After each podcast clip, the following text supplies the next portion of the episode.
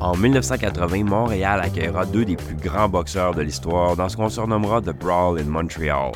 Sugar Ray Leonard, alors invaincu avec 27 victoires aucune défaite, va affronter Roberto Duran. Sugar Ray Leonard avait d'ailleurs gagné la médaille d'or aux Olympiques à Montréal quatre ans plus tôt. En novembre 1980 aura lieu la revanche, au Superdome de la Nouvelle-Orléans cette fois-ci. Et Leonard a changé sa tactique par rapport au premier combat. Plutôt que de rester au coude à coude avec Duran, il va utiliser sa vitesse et mouvements supérieurs pour déclasser son adversaire et le manœuvre. Vers la fin du combat, alors qu'il contrôlait parfaitement la situation, Leonard commence à narguer Duran. Dans les dernières secondes du huitième round, Duran tourne le dos à Leonard et quitte le combat en agitant son gant et en disant apparemment à l'arbitre No masts, ce qui signifie on arrête ou plus jamais en espagnol. Leonard l'emporte par chaos technique et Duran va nier par la suite avoir dit No mask, qui est devenu une phrase légendaire en boxe. Quoi qu'il en soit, il abandonne le combat et s'en va.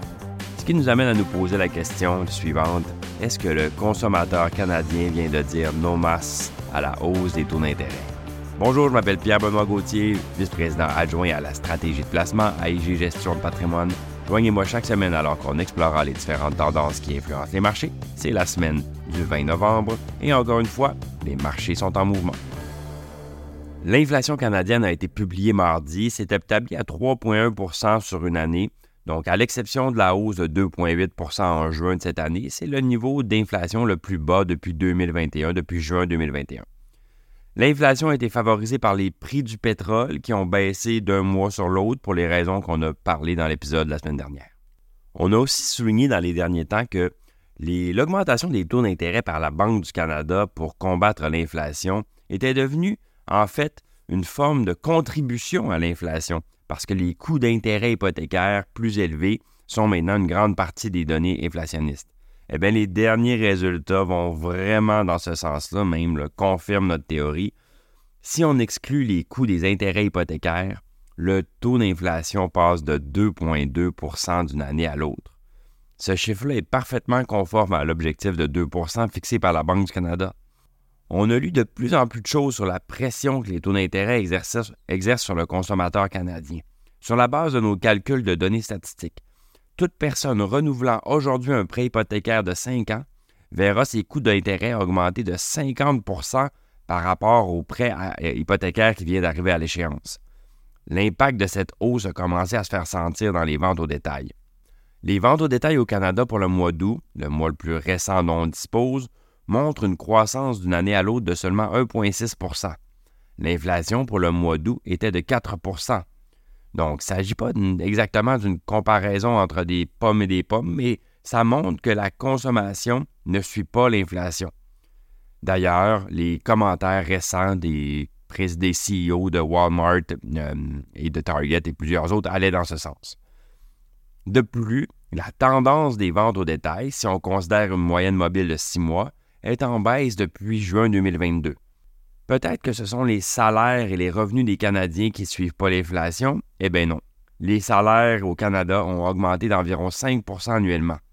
Où va la différence entre la consommation et les salaires?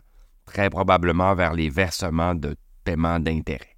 Le consommateur canadien est en train de se retourner et de dire non masse.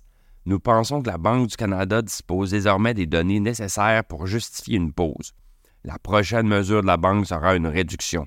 Quand, est-ce que tout ça va se produire? Bien, à notre avis, c'est surtout une histoire du deuxième semestre 2024. En attendant, on peut se consoler en se disant qu'on a probablement atteint le sommet des taux d'intérêt. J'espère que cet épisode vous a plu. Si c'est le cas, n'hésitez pas à le partager à vos collègues et amis et on se dit à la semaine prochaine. Le contenu de ce balado, y compris les faits, les perspectives, les opinions et les recommandations, ne doit pas être pris ni être interprété comme un conseil en matière de placement, ni comme une offre de vente ou une sollicitation d'offre d'achat de tout titre cité. On ne doit pas se fier sur le contenu de ce balado à quelque fin que ce soit, et IG, Gestion de patrimoine, n'est aucunement responsable de son utilisation. Le présent balado renferme des énoncés prospectifs qui décrivent nos attentes actuelles ou nos prédictions pour l'avenir. Les renseignements prospectifs sont assujettis à des risques, incertitudes et hypothèses pouvant donner lieu à des écarts significatifs entre les résultats réels et ceux exprimés dans le balado. nos opinions sont susceptibles d'être modifiées en fonction des conditions du marché. Les placements dans les fonds communs peuvent donner lieu à des commissions ainsi qu'à des frais. Veuillez lire le prospectus avant d'investir. Les fonds communs ne sont pas des placements garantis, leur valeur varie fréquemment et leur rendement antérieur peut ne pas se reproduire.